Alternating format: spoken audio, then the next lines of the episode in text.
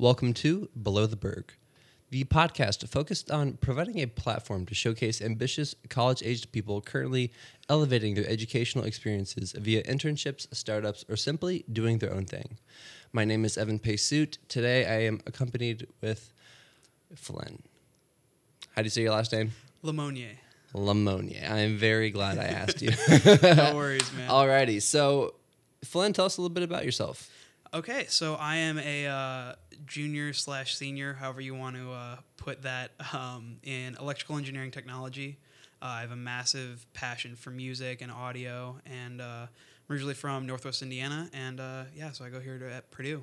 Awesome. So the reason I have Flynn on here today is he has one of the most just very internship internship stories. It's it just shows the nature of how sporadically internships come about and how much of a massive impact they can have on your life.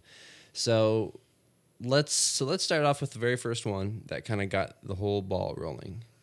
The um the Tyco one, or Yeah, the, yeah, yeah. So um so yeah, so after my sophomore year at Purdue, uh, I went to Industrial Roundtable, our kind of engineering career fair that we have here, um, and ended up with an internship with a company called uh, Exacq Technologies, which is part of a larger brand called Tyco Security Products. At this career fair was it the IR? Yeah, yeah, this was Industrial okay. Roundtable, yeah.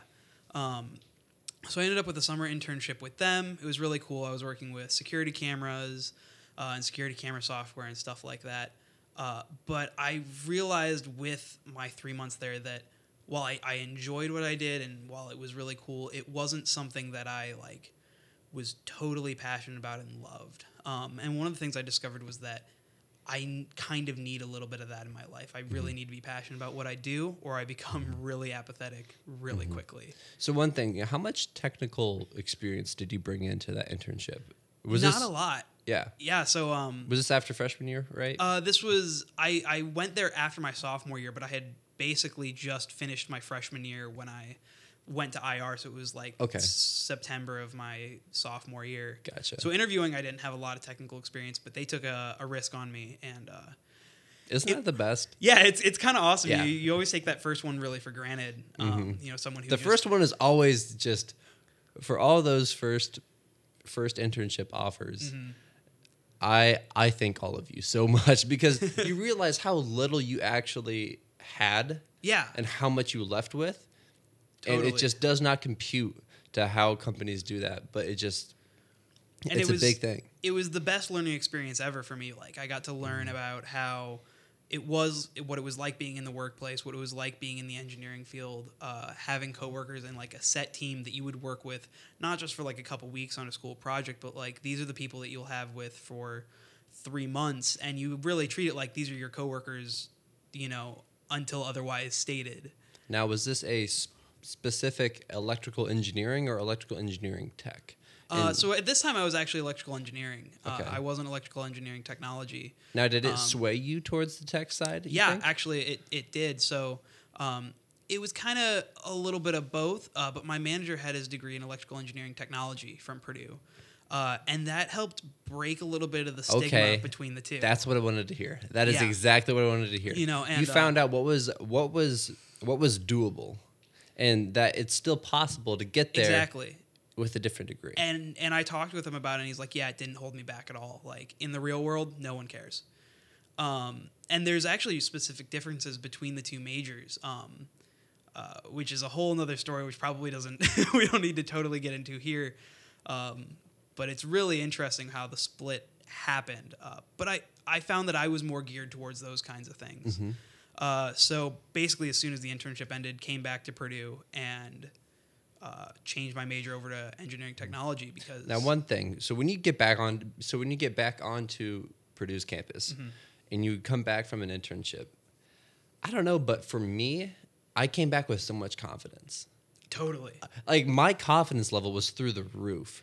Like I walked into Purdue going, "Oh boy, should I have transferred? Should I have transferred to Purdue? I don't know." And then after that year of like year of year of internship where I proved myself for 3 months and I was just kind of groomed by someone else in the field. Mm-hmm. And I don't know, but I think one thing that they really focused on was acknowledging that you did something well and then they kind of just said, "Hey, you did something well. Be confident about that. Like take pride in something that you just did something well." And I think at school you're constantly in better words, humbled. You're constantly Yeah. humbled.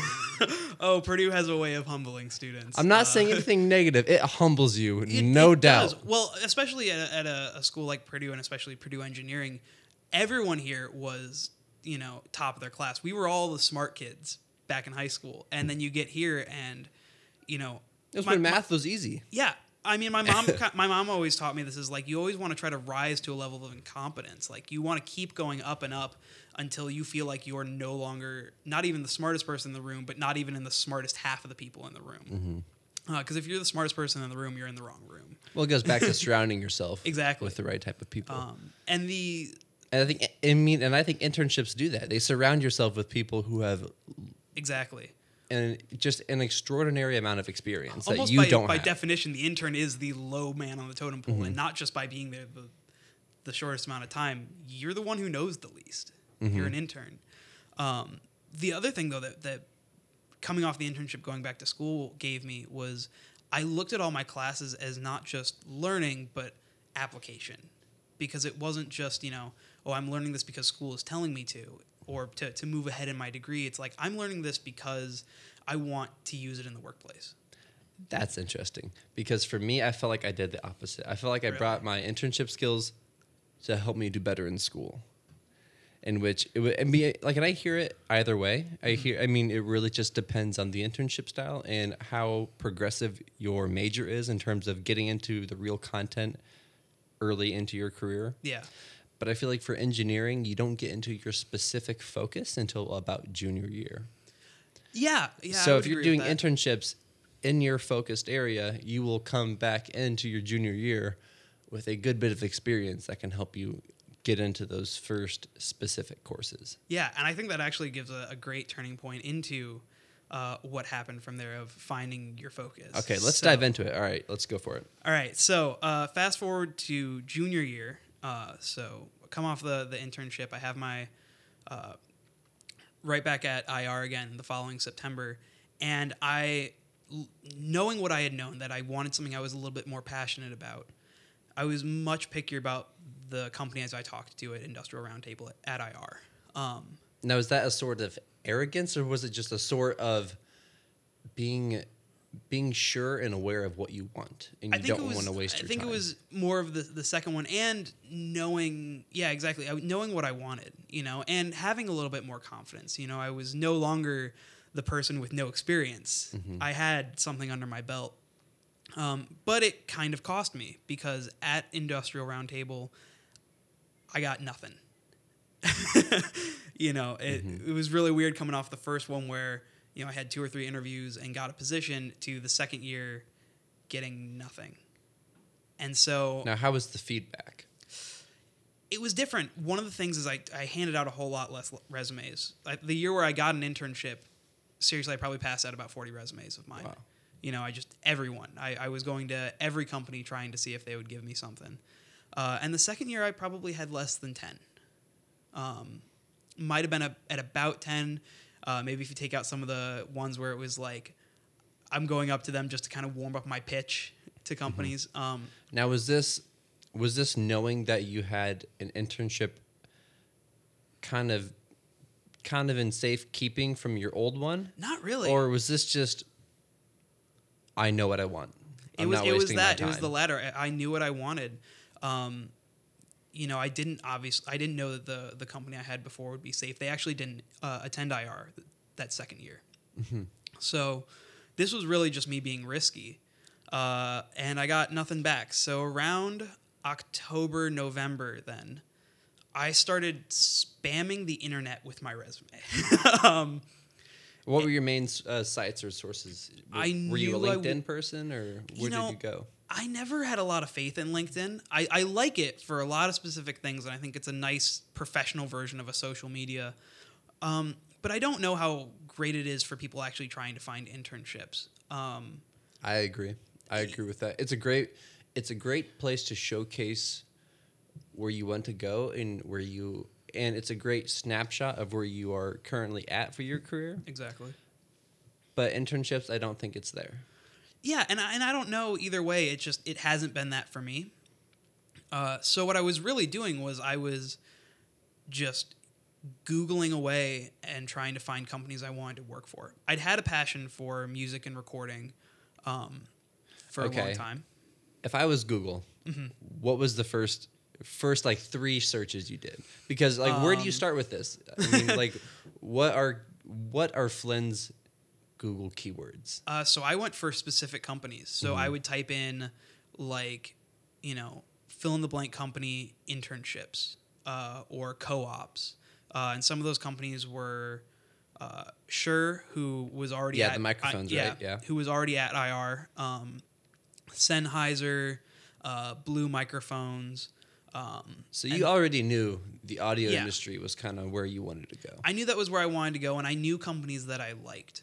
Uh, one of those companies was a company called Slate Digital, and they make um, specifically hardware and software for music recording. Um, they make audio plugins for music producers and recording engineers. Oh, excuse me, and they uh, they also make microphones and uh, control surfaces for making music. Um, and I'd been really interested in them. They have uh, a really charismatic, cool CEO named Steven Slate, who the company is named after. How did you first hear about Slate? Uh, so I owned one of their products. I owned Okay. Steven Slate drums, which is a, a drum synthesizer. Program. I cannot even begin to tell you how cool that is. Yeah. Of you found a fascination for what they create. Mm-hmm. And you just go. I mean, and you have that confidence to go. Okay, yeah, I want to work for you. Yeah.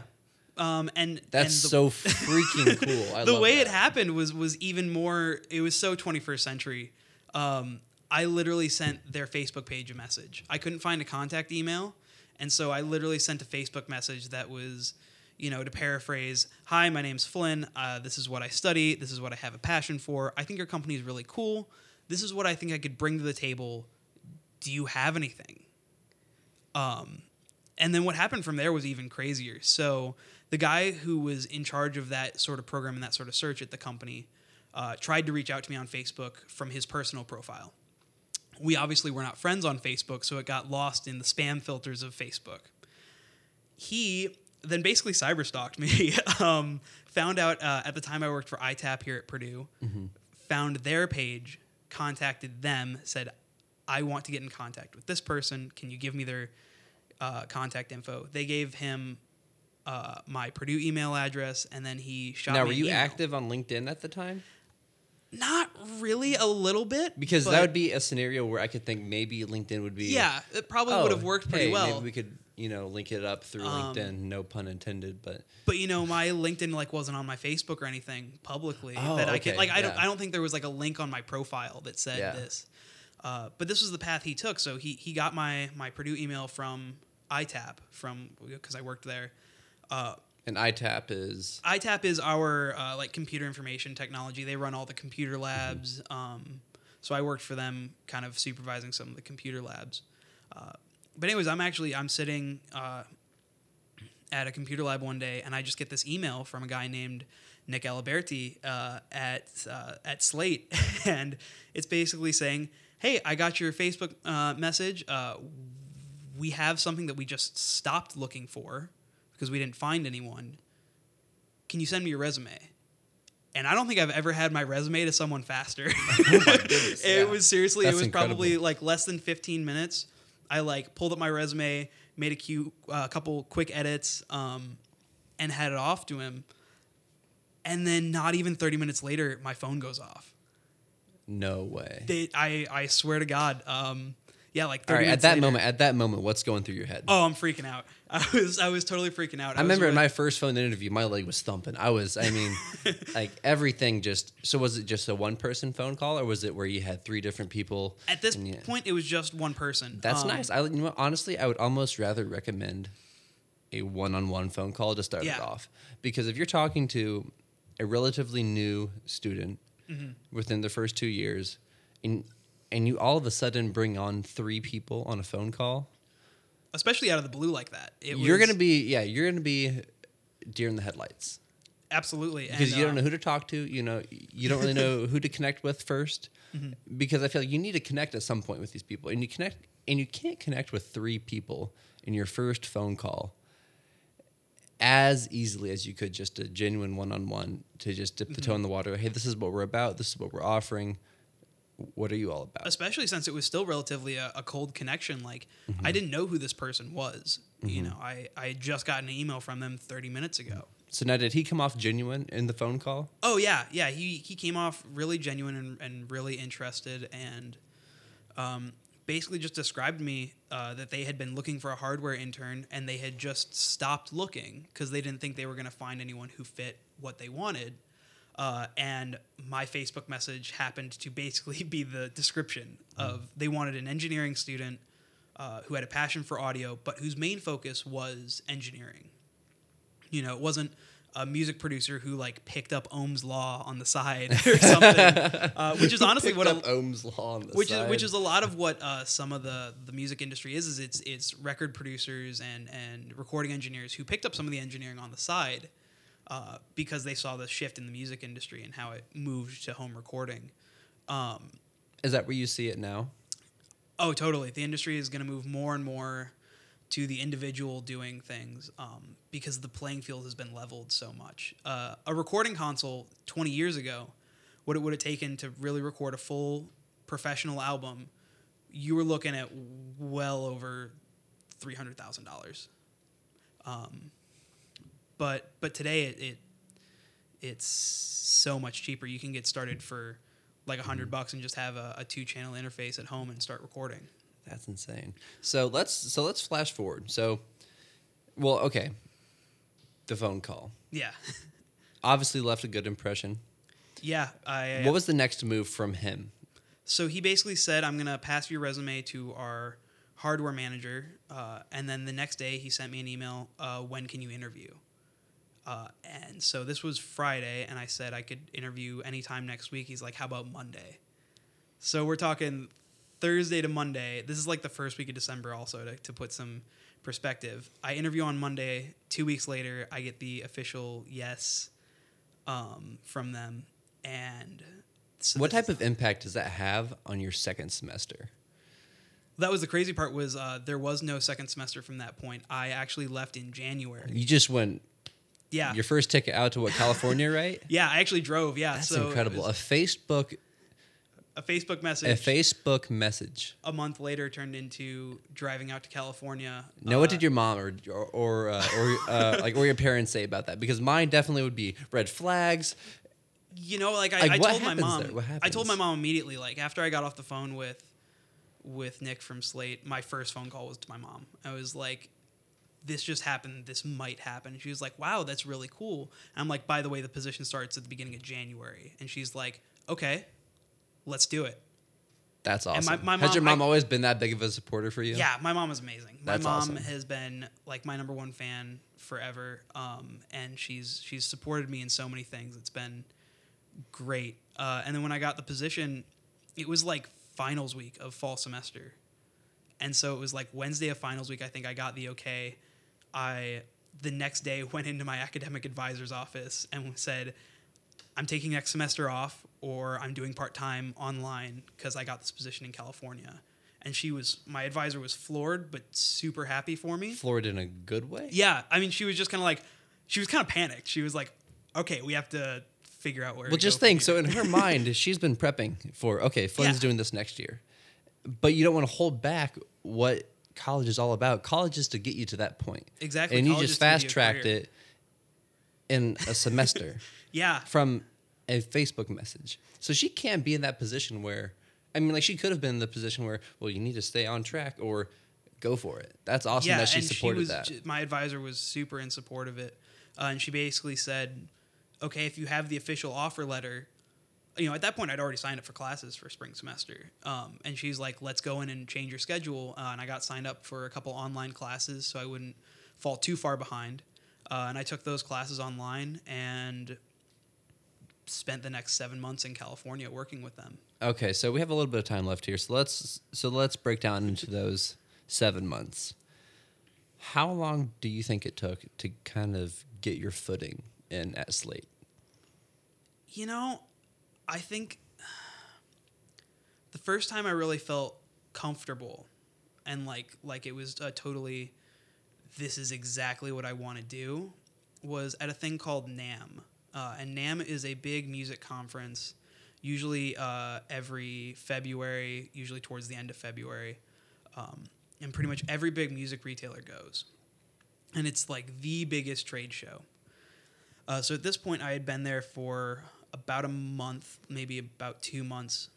Um, actually, I think NAMM is usually end of July or early February. But uh, beside the point, I hadn't been there super long, and I helped work the trade show and gave demos on products and gave technical explanations and kind of interfaced with customers as so, a representative. So you were hands on with the product. Yeah, That's awesome. yeah. I was giving demonstrations to people. Uh, some some people who were like high ups in the music industry, like. Uh, But that's the beautiful thing about you is that like you have kind of helped me with some of my audio stuff. Mm-hmm. You can break it down so well. Like you have this ability to take I mean, but I think that's like the sheer I mean like I think that's like the pure form of intelligence of where no matter where you're like no matter where you are currently at, Mm-hmm. you can take it and break it down or bring it up to wherever the person is listening can actually handle and digest that information. Yeah, and I think one of the things that that is really important with trying to explain things to people is taking note of what they are and aren't getting the hang of. So like if I say something like compression, like audio compression, and someone doesn't know what I'm talking about, I know that I need to go more basic terms. you know your first step. It's like that decision tree. It's like, okay, where where are we at? Mm-hmm. Yeah, you know, Finding explaining audio ground, concepts yeah. to someone who doesn't know anything about audio is totally different than explaining audio concepts to someone who runs a recording Mm-hmm. studio. Well, you are in this unique field where I'm a person that I need to see and feel things, Mm-hmm. and audio and electronics are that. Y- you can't do either. Yeah, you, You I really mean, can't feel it or see it. Mm-hmm. You can hear is, it, but uh, like it's that sensory that just gets lost, mm-hmm. and it's so hard for me to conceptualize. And I think people either have it or they don't. I mean, you can build it for like that's for sure, mm-hmm. but I feel like some people are more adept to that understanding of it, like you have. Yeah, I, I mean it's So back to the conference. I just thought Yeah. that was really cool because you No, have I- that I- ability. Like this, I mean, it's just awesome. yeah. So so the conference really made me feel like I belonged, and it was also a moment where I got to meet more people at the company, and I got good positive feedback. Like I, I had people saying, "You did a really good job. You, you know, you really helped out," and I got to see my impact. Um, and from that point on, it was kind of a moment where I know this is what I want to do, is I want to work in audio. Mm-hmm. Um, and that was early on in the process. So that was like February, and I stayed in California with that company till July. Hmm. Um, and then they actually uh, they hired me back on after I came back to school part time. So I, I work for them a little bit remote now. Um, Mhm. and then you'll be kind kind of doing something remote again this summer, correct? yeah, yeah, I'm still working with them remote uh, Mhm. right now, and I'll be working with them continuing over the summer and everything. So knowing where you are where you are currently at with this Mhm. with this pursuit and it seems like music is the industry that you are that you are the most the most set on and Mhm. you can see that being your that's where you want to be. Would you have done it all over again differently in terms of schooling? Because you started with tech and then engineering and then tech. Where do you think that transition helped you or hurt you? You know, I think it helped me because I actually came in thinking mechanical.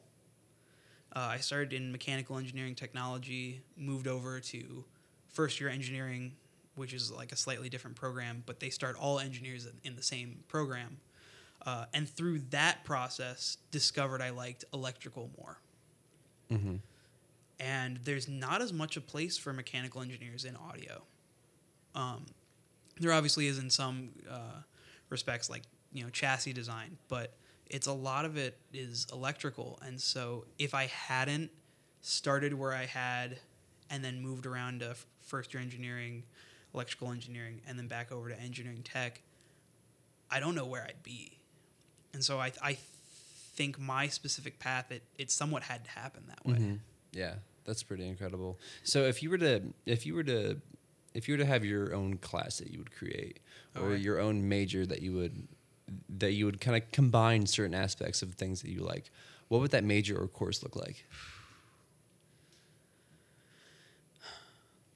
if it was a course, I think the course that is most needed that I, I would appreciate is like an ambition course. So not even related to engineering, but Knowing how to foster it, maybe, and then find Yeah. direction with it. knowing how to how to find what you're passionate about and how to go out and get it. Hmm Because I, I think a lot of people struggle with, you know, like we talked about getting that first internship or getting the experience in the first place. Because it's it's hard. It's really hard to get a company to take a chance on you. Um, so if it was a course, I think that would be the thing that I feel like a lot of people need. As far as a major, a I think major- people have that passion, yeah, but it's how do you how do you handle it? How do you package it? How do you show it to a company? This is this is what I'm passionate about. Here's Yeah. my ambition. Take a risk on me here. exactly. I don't think people have that have that have that ability to package it as nicely. Some people differ in that ability, but I mm-hmm. think it's the people who package their passion with their ambition and showcase it to a company. Those are the ones that get the internships because there's a clear line of where they want to go. Well, and and learning how to talk about what you love to people who don't know about it. You know, we all know how to. That's talk very about- well said. Yeah, that's we all know well how to talk about things that we like with other people who Who like that, it, yeah. You know, if you like video games, you know how to talk video games to your friends. If you like cars, you know how to talk car stuff to car people. If you like music, you know how to talk music to music people. But what happens when you're a car person and you try to talk cars to someone who's not a car person? How do you make the discussion still engaging? How do you portray your passions without coming off too much of a know-it-all, too Mhm. much of a or too much of um, sometimes when you talk about that stuff when you have so much expertise you kind of not knowingly you create this you create this distance Mhm. like you would never be able to get to that point of knowledge yeah. But when you break it down to simpler things they feel like oh okay baby step. Let me just get here. And then once i get to this point of understanding mm-hmm. then i can get to the next point and you can slowly build up to it. But when an expert talks down to someone who is a novice that doesn't really fully grasp it that distance can be so Oh, yeah. so great so far in between that you would feel like you would never be able to understand it or get to that point. Exactly. I mean, not everyone who's good at something is meant to be a teacher. You know, like some people are really good at something, but they couldn't explain it to someone else, or they maybe just don't have that kind of skill of being able to teach someone else. Uh, and some people who are even good at teaching things to other people may not be the absolute best in their field. sometimes even the idea of of of intelligence and knowing something i've heard of you, you are only as intelligent as you can teach something like Yeah. it, it's like i feel like teaching builds that understanding so much better if you can't teach it to someone else then what is that information really doing here Yeah, or like the idea that like your idea is only as good as you can explain it to someone else. yeah, you know? exactly like um yeah like if you've got a great idea for an app or a website or or something how do you articulate what it is to someone else so that it makes sense um, Hmm. but i think that's a skill that a lot of people could that's a course within help. itself Yeah, that is I mean- a course with, within itself undoubtedly because i think the thing that i i talked with to tyco the first company who took a chance on me i think it it was music you know i had i had built some guitars they weren't great but i i built two guitars when i was in high school and i i remember talking about that and like you know learning how to wire up the guitar you know like researching it and doing it. Mm-hmm. And i think that may have been i'm trying to remember of course i'm trying to remember something mm-hmm. from over two years ago but um, that may have been one of the things that i talked about that made them think this is what like this kid knows how to articulate mm-hmm. ideas. That's incredible. Uh, and hopefully I'm, I'm hoping that showcased that i knew how to work in a team um, Yeah, I, I mean that's it right there. that's it. I love it. So Flynn, there- thank you so much for coming on. I mean, yeah, like that's incredible. absolutely, man. Thank That's you for awesome. having me. Yeah, thanks for coming on. And that is it for another episode of Below the Berg, where we connect with tomorrow's trail- trailblazers today. Let's get it.